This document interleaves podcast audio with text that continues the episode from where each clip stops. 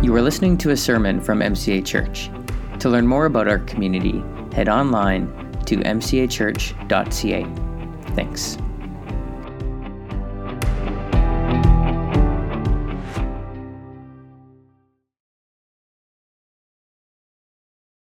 And so, what I want to do now, I'm just going to grab this table and I want to introduce to you uh, our team this morning who is going to be sharing. So, uh, Ed, Lauren, Shalene, why don't you come on up here? Uh, I'll maybe get you to grab one of the stools from over there and you can kind of take your place uh, around the table here. Uh, I'll get this one a little later. And so, why don't we give a, a, welcome to, to our team here as they're getting there? That sounds like a good thing to do with the space we have.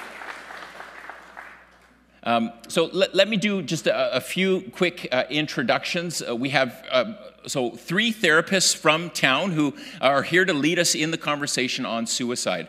Uh, and I figured uh, better uh, if, if, I were to take it, I probably would ruin everything. and so we really wanted to have some voices that, that are coming from a place of maybe, as we might hear, their own experiences, but also not simply as professionals, but as, as, as human beings uh, right? And so uh, Shalene O'Reilley uh, is here uh, on the right hand side, on my right, and then we have Ed Weiss and, and Lauren Nutbrown. And so I'm going to turn it over to them this morning.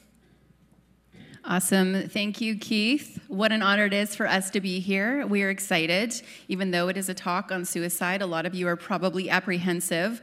Um, so I wanted to do a little bit of, of an intro first before we jump right into this. Um, I want to acknowledge that suicide may be tough for some of you to think about, to talk about, and to hear about. It might have personal connotations or emotional ties. I have no doubt that everybody in this room has been touched by it in some way. And our goal is to perhaps to allow this to be helpful in both understanding and application. And um, maybe we can start by taking a deep breath in. We're therapists, we do this. Um, deep breath in and then a deep breath out. All right, we've just self regulated. This is great. I also want to start acknowledging that there is no singular reason as to why people commit suicide or have suicidal ideation. There are usually numerous or compounding factors, beliefs, and experiences, and everyone's story will be different. And as I was preparing for this and praying for the right approach, I actually felt like the Lord said we need to talk about who we are as humans, as, as Keith mentioned, first as a foundation to understanding all of this, to go back to creation. Humans are, this is a fun word, homo vinculum, meaning the one who bonds. Humans are first and foremost created as social, relational, bonding species. We are created to reciprocate, exchange, trade, to give and receive with others. We were created for connection. I mean, God did say that it is not good for man to be alone. Additionally, Ecclesiastes 4 9 to 12 says, Two are better than one because they have a good return for their labor. If either of them falls down, one can help the other up. But pity anyone who falls and has no one to help them up. Also, if two lie down together, they keep warm. But how can one keep warm alone? Though one may be overpowered, two can defend themselves. A cord of three strands is not easily broken. At the very heart, or if we're going to want to get sciencey, at the very base of every cell, the need for connection shapes us. No cell in our body can operate without interaction with another cell in the system. You physically heal, if you've ever cut yourself, and I'm sure everybody in this room has, you heal when cells bond together. They operate within a system of connections. Connection shapes our neural architecture, it's how we think. Our responses to stress, our everyday emotional lives, Connection shapes the interpersonal dramas and dilemmas that are at the heart of our lives. Bonding is therefore viewed as the most intrinsic, essential survival strategy for human beings. This is most obvious, as you can all probably agree, with babies. They cannot survive without a caregiver.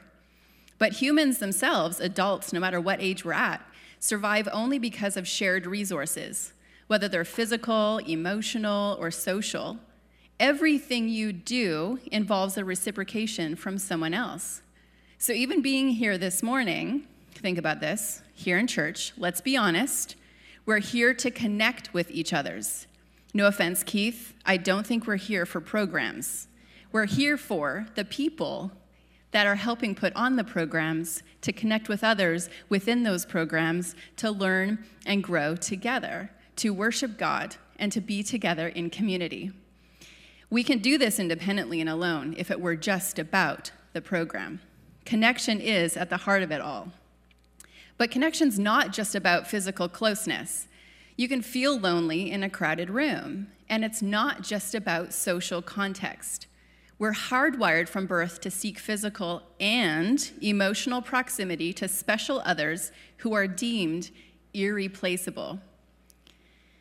It's a felt sense. This felt sense is connection with meaning. So think about this. Who do you look to to connect to in moments of threat, risk, pain, or uncertainty, especially now? Who's the first that you call when you want to celebrate something? So, for example, physical proximity. Here's a sciencey fact a 10 second hug can increase feel good hormones like oxytocin, which causes stress chemicals like cortisol to drop and lower your blood pressure. So, keep this consensual though, okay? Emotional proximity, time with people you care about, staves off feelings of loneliness, but it also helps sharpen memory and cognitive skills it increases your sense of happiness and well being and may even help you live longer. That's emotional proximity.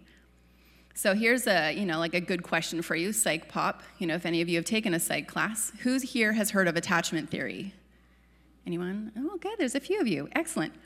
If you've ever been to counseling or attended a relationship workshop, or maybe even a psych class, this may have come up. There's a guy named John Bowlby who is a psychologist, and he came up with this term called attachment theory to describe how we, as social beings, homo vinculum, attach to one another. The ideal is what they call a secure attachment. So, securely attached relationships, they calm the nervous system. They represent physical and mental sense of a safe haven. They provide comfort and reassurance and emotional balance. They provide resiliency for future threats whether they're internal or external, whether they're perceived or real. This is important. These relationships promote a sense of grounding for the healthy establishment of your own sense of self. These relationships provide belonging. Now, Brene Brown, everyone's favorite, says True belonging is the spiritual practice of believing in and belonging to yourself so deeply that you can share your most authentic self with the world and find sacredness in both being a part of something and standing alone in the wilderness. That sense of belonging to somebody or feeling like you belong in something, there's something called a secure base. This is an attachment theory. They allow you, this person being attached to someone, allows you to explore the world, risk, develop a sense of mastery or competency. These relationships provide that sense of home from which you can discover everything. These relationships help you create a model in your mind also about how bonds and connections are made, some good, some bad. They provide, like, in a good test of whether or not you have a secure base, is the acronym R, A R E you can ask the question Are they there for you to help you come up with this? Do they provide A, accessibility? Do they provide B, or R, I should say, responsiveness? And E, emotional engagement? It's kind of a big deal, hey? Like, we need each other, apparently. Even science says that. So, what happens when things go wrong? Because we are talking about suicide. Separation or disconnection, whether it's emotional, physical, or social, leads to distress within our system. It's all connected. When an important bond or relationship is broken, it can be rather traumatizing, bringing a heightened sense of vulnerability and helplessness. It's amazing what happens. If you've ever been with somebody who's broken up from a really important relationship, they forget to know, to like know how to tie their shoe. Like it's just so profound how it's all connected. So just to add one more intricacy to this distress in relationship, it may not always pertain to a parent, a child, a friend, a spouse. There are three aspects of relationships in our lives where distress can show up. Your relationship to yourself, who do you see yourself as? Where, does, where, do you, where do you see your spirituality? Who do you believe you are? Your relationship to others, who you are with others, friends, peers, and your relationship to the world, your purpose, your sense of being, who you are. Disconnection or separation can happen in any of those relationships. So remember, this is about a felt sense, your meaning in that connection. And the fun thing about us humans, like different than any other animal, is that we can make things real in our mind without them actually happening. You know, stress, worry, we're worried about the future things to come as opposed to like what's actually happening in the moment. But it also comes to the fear of loss or perceived disconnection.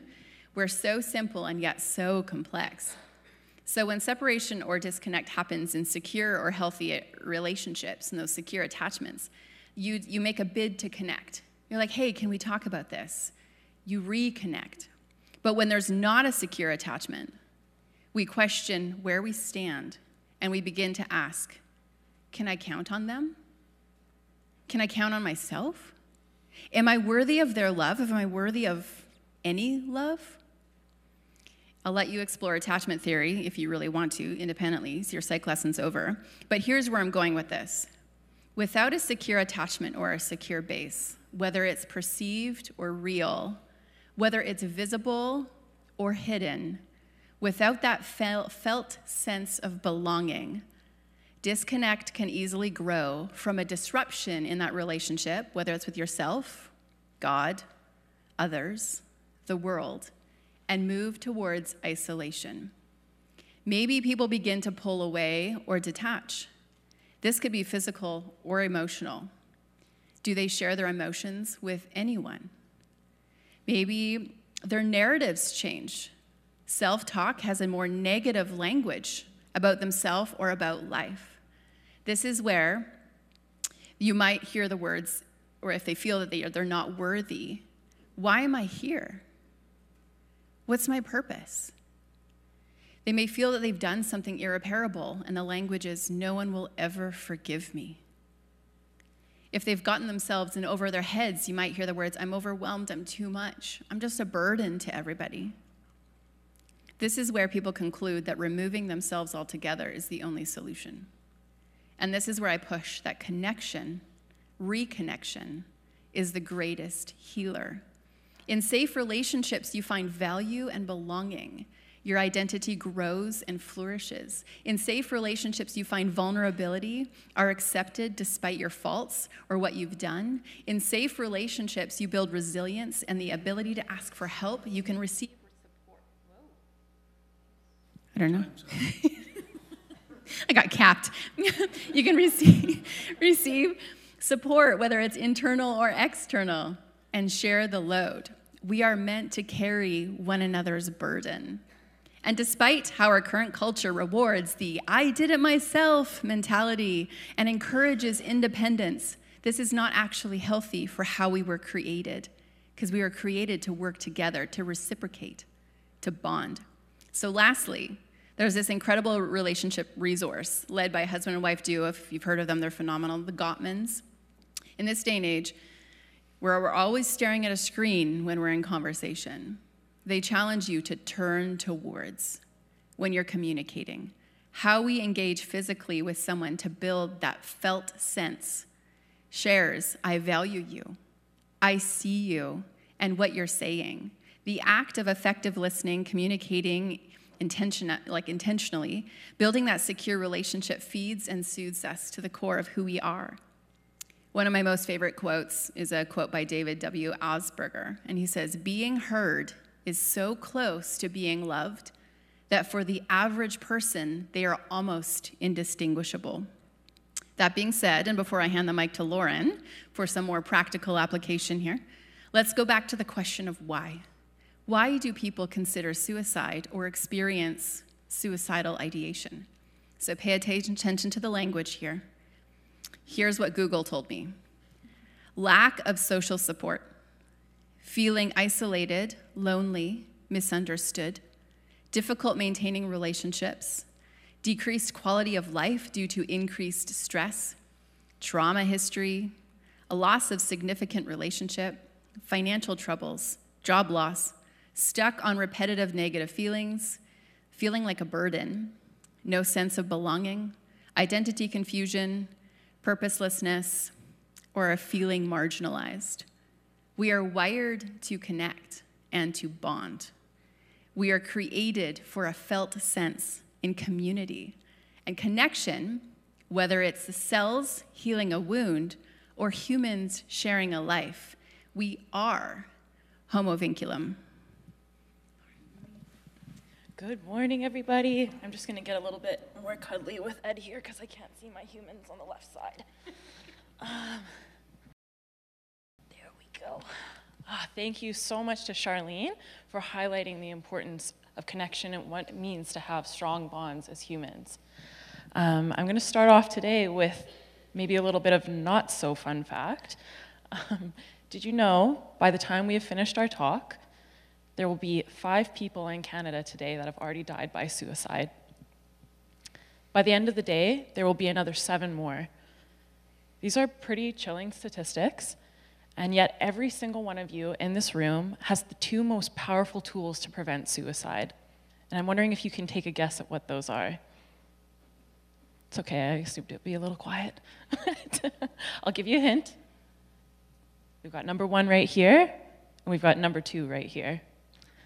So that's right, by the uh, power of talking and listening, we are the best defense against suicide. To illustrate this point, I'd like to tell you a story about a 17 year old boy I'll call Jack, um, who I met while working in community mental health support. When I was first introduced to this young man, he didn't know what to expect from our services. Um, but he expressed that he wanted someone, just anyone that he could talk to. Within seconds of the usual pleasantries, the hi, hellos, um, Jack stopped me to ask if he could ask for my opinion. I said, Of course. Um, I would do my best to help him with whatever was on his mind. Well, Jack had spent a lot of time alone recently. At 17, he had escaped very abusive parents. He suffered from physical injuries from them, which affected his mobility and caused him chronic pain.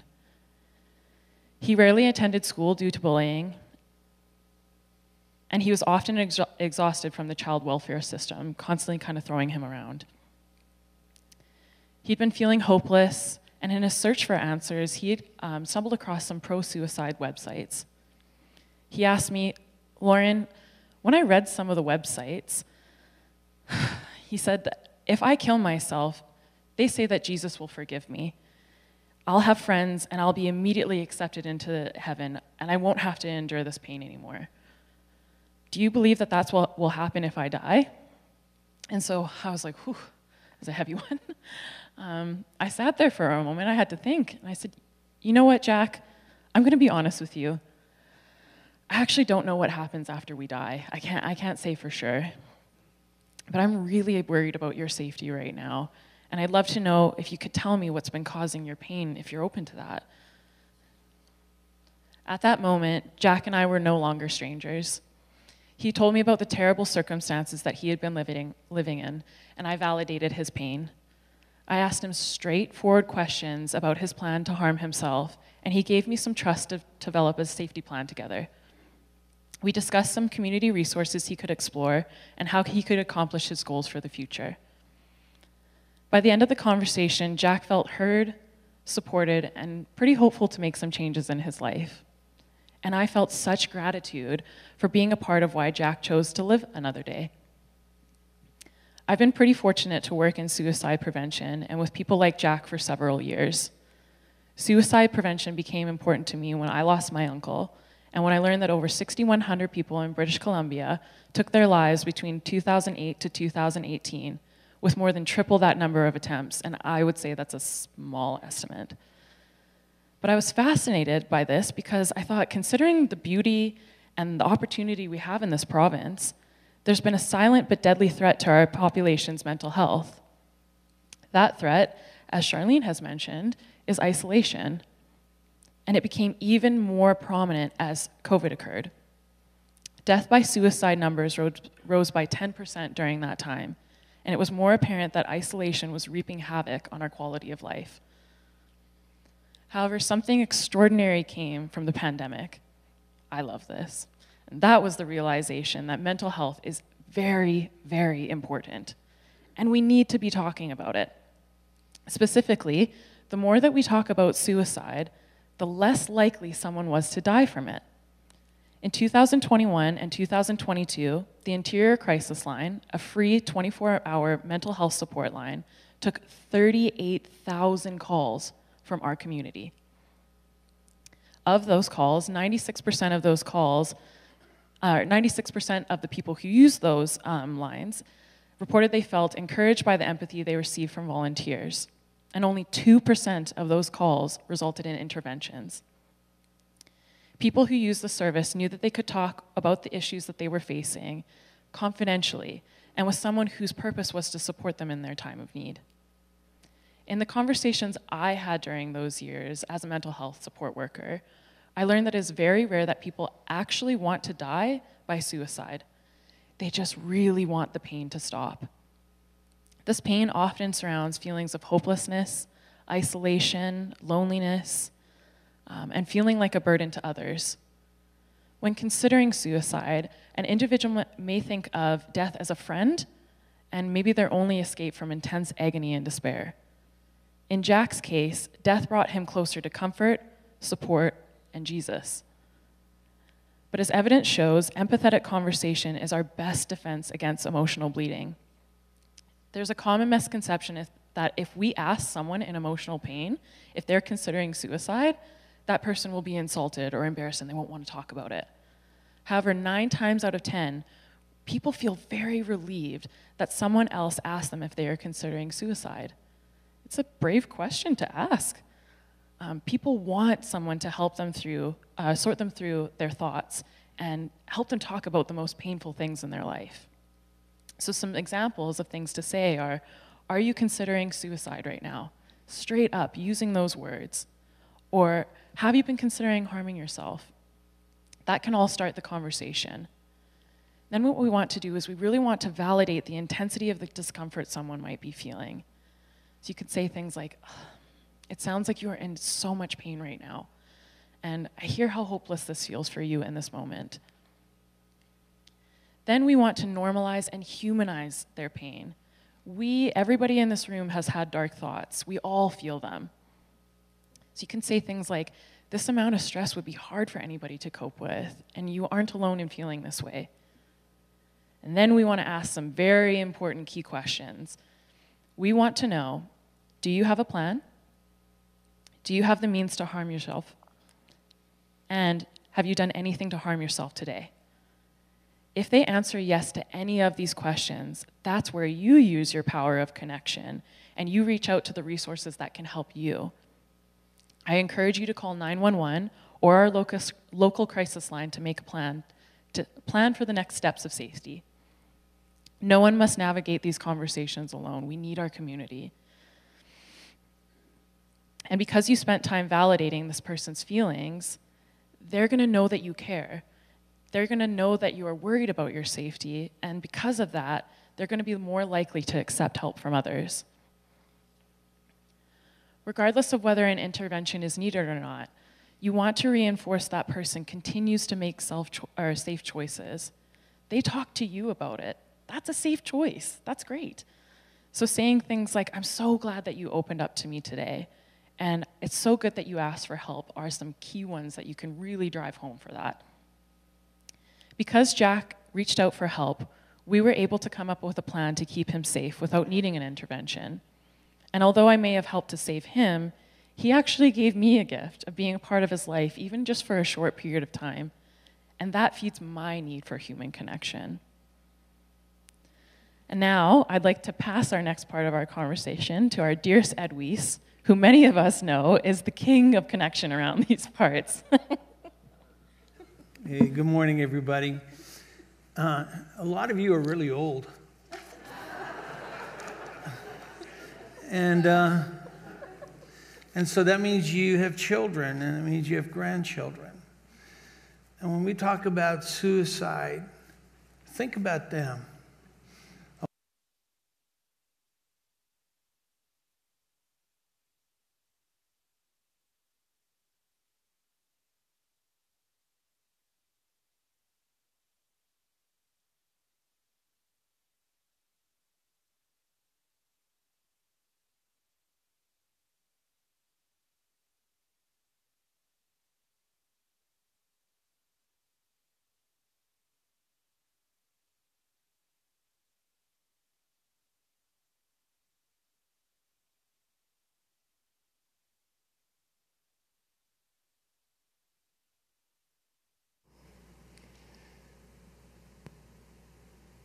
By the way, your face tells you, tells the world you're open for business. You might want to think about that. um, have you phoned your children just to say, I care? Have you called them to say you're proud of them? And you, you think, well, they know that. How will they know that if you don't tell them? Have you sat with your little ones and and, and, and, and validated them and appreciated them? Do, can you see their beauty and can you mirror that back to them so that they can find joy and hope in this world? These are such practical little things, but they will change the world around you.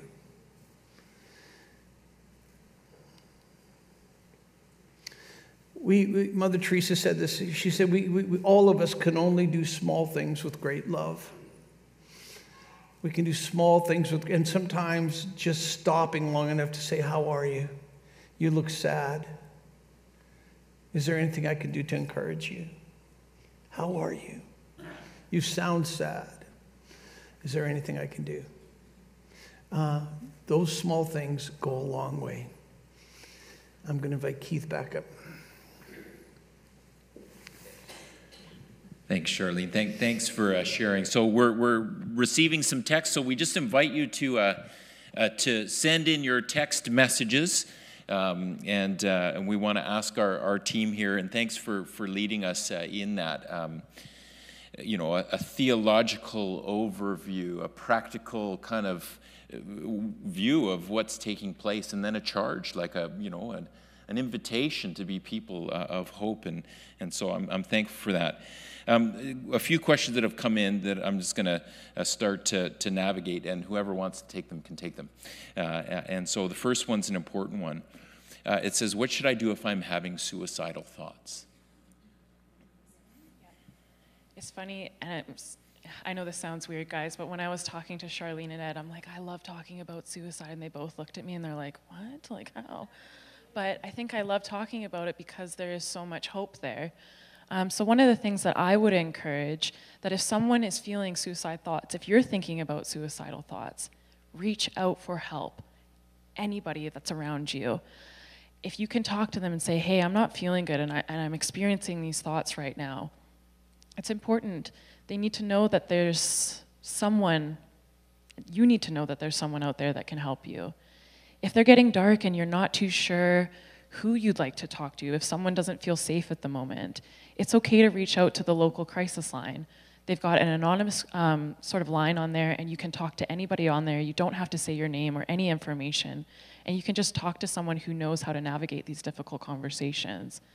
Um, and it's also okay, too, to reach out to therapists, counselors, pastors, people in your community that you just feel safe with. Um, anybody that's around that you feel like you have some sort of connection with, although they may not necessarily know what to say, it's okay to reach out and see if you can look out for that help together. Great. Um, uh, I'm going to read this it comes. It says Studies have shown that adoptees have a four times higher rate of dying by suicide than non adoptees. How does this relate to attachment despite an adoptee being welcomed into a loving family?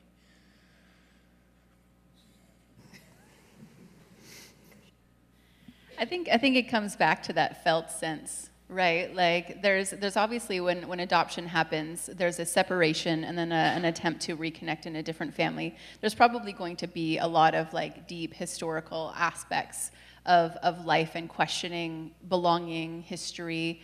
Um, that's that's inevitable, I think, in some way. But it's it's a matter of of learning and and I think through through work with probably a, a healthy therapist would would really help understand and unpack that sense of who are you now? Like, where are you now?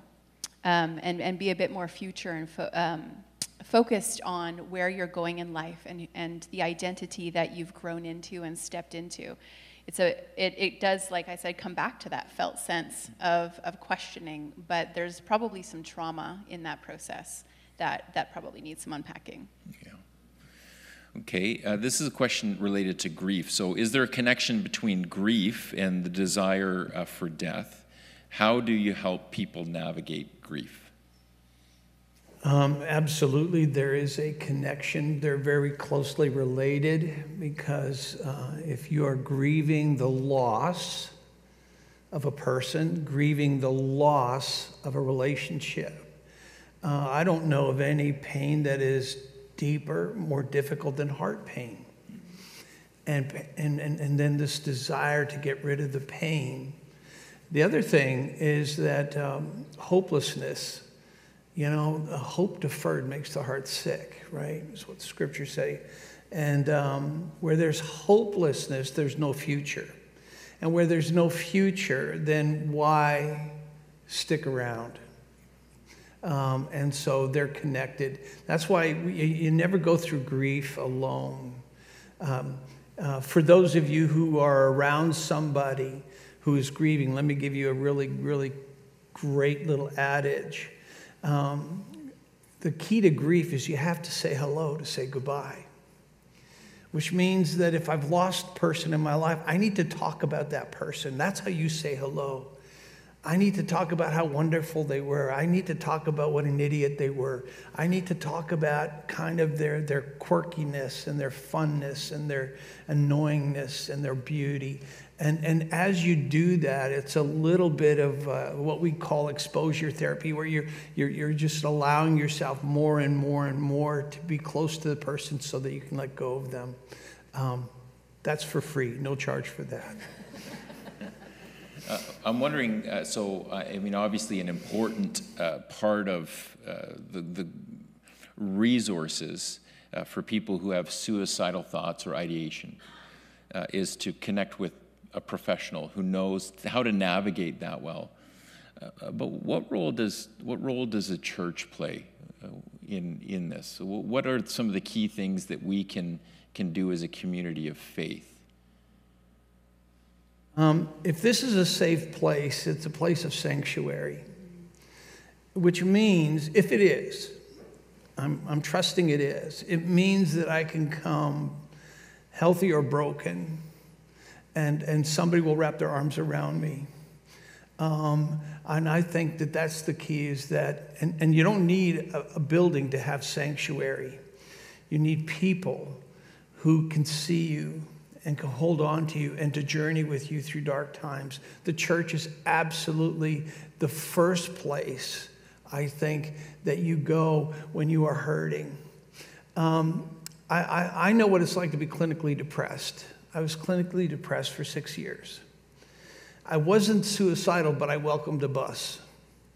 My internal pain was so severe that I just wanted it to go away.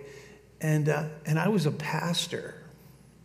You think I could find one person other than my wife to give me a hug and say, you know what, it looks like you're, you're, you know, you're not open for business, you know? Um, I couldn't get that. Not at church, I couldn't get that. And that was really hard for me. In fact, I would get stuff like, the joy of the Lord is your strength, dude. You know, I'd, and I'd say, shut up, dude. You know, you know walk in my shoes, dude. Um, and, uh, it, and that wasn't helpful. what was helpful was somebody to say, I'm sorry you're hurting, man. Uh, if you need to talk, uh, I'm, I'm there for you. Sanctuary. Yeah, great. Um, question I, I'm uncomfortable talking about suicide with others. How can I move past the, the discomfort to speak about it with, with other people?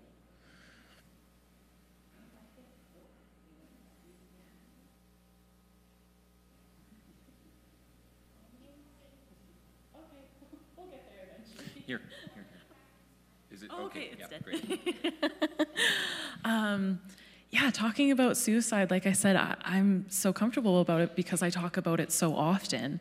And I think that's a part of becoming ta- comfortable talking about suicide is to use it in your language a little bit more.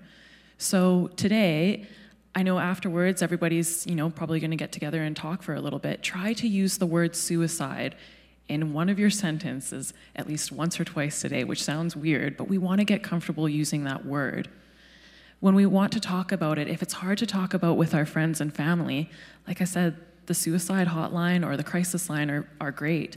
Um, for one of the numbers, it's 1 800 suicide, so pretty easy to remember, which is great. Um, but we want that exposure because, as much as talking about suicide is really hard, like I said, it's, it's quite normal for people to feel really, really difficult things. Um, and one of the best things that you can do is someone is talking to you about suicide and you don't know what to say. That's where you use your tool and you listen. You ask questions over and over again. What does that feel like for you? Oh, that sounds hard. What does that look like? Oh, that sounds even worse. That sounds really stressful. Can you show me like what that meant for you? Who in your life is important to you that you can talk to? What do you find coming up in the future that would be something exciting for you? So there's a lot of different ways about talking about it where we don't have to say the words, but I encourage you to try and use that word just to make it a little bit more comfortable um, for you to talk about if someone does come to talk to you about it. Yeah, great. Um, I, I remember the the first time that I took the risk uh, and and asked someone directly, "Are you thinking about suicide?" Uh, and because I was expecting, I didn't know what the response would would have been, uh, and it was a very natural response from the person. It was almost like, "Thanks for asking," and I probably asked that question 50 times since. Uh, and every time the response has never been one of weirdness. It's been one of, hey, thanks for naming. And oftentimes it's like, no, not, that's not really where I'm at. Uh, and, so, so sometimes just- we, we just got to go there, even though it, it, it is uncomfortable, but it's maybe even more uncomfortable for us. That's probably the reality. Uh, so I, I want to honor this question because it, it's a good one, but it is a little kind of, it's connected. It's about medical assistance in dying, and so I'm not anticipating that the panel wants to answer the question, but I do want to ask it, and I have a comment. But you can answer it if you'd like, so that's the point. So it says, can the panel talk about MAID, medical assistance in dying, and if it's possible for suicide to equ- equate compassion when someone is terminally ill and in pain? This is a, this is a big question. I mean, I'm happy to kind of field this a bit, but I'm also happy to open the, the, the conversation. I'll start it, you finish it. It's not a simple yes and no. It's very complex. Um, because we've learned to live very long, medicine has kept us along, uh, alive for a long, long time. And sometimes past our expiry date um, is where I'm going to start, and I'll just hand it to Keith. So, because medical assistance in dying is such a big topic, uh, you've just selected next year one of next year's Let's Talk series. Um, but but let me say this: uh, when our first Let's Talk series that we did, we we tackled medical assistance in dying. Uh, that was back in 2016. So you can access that on our website.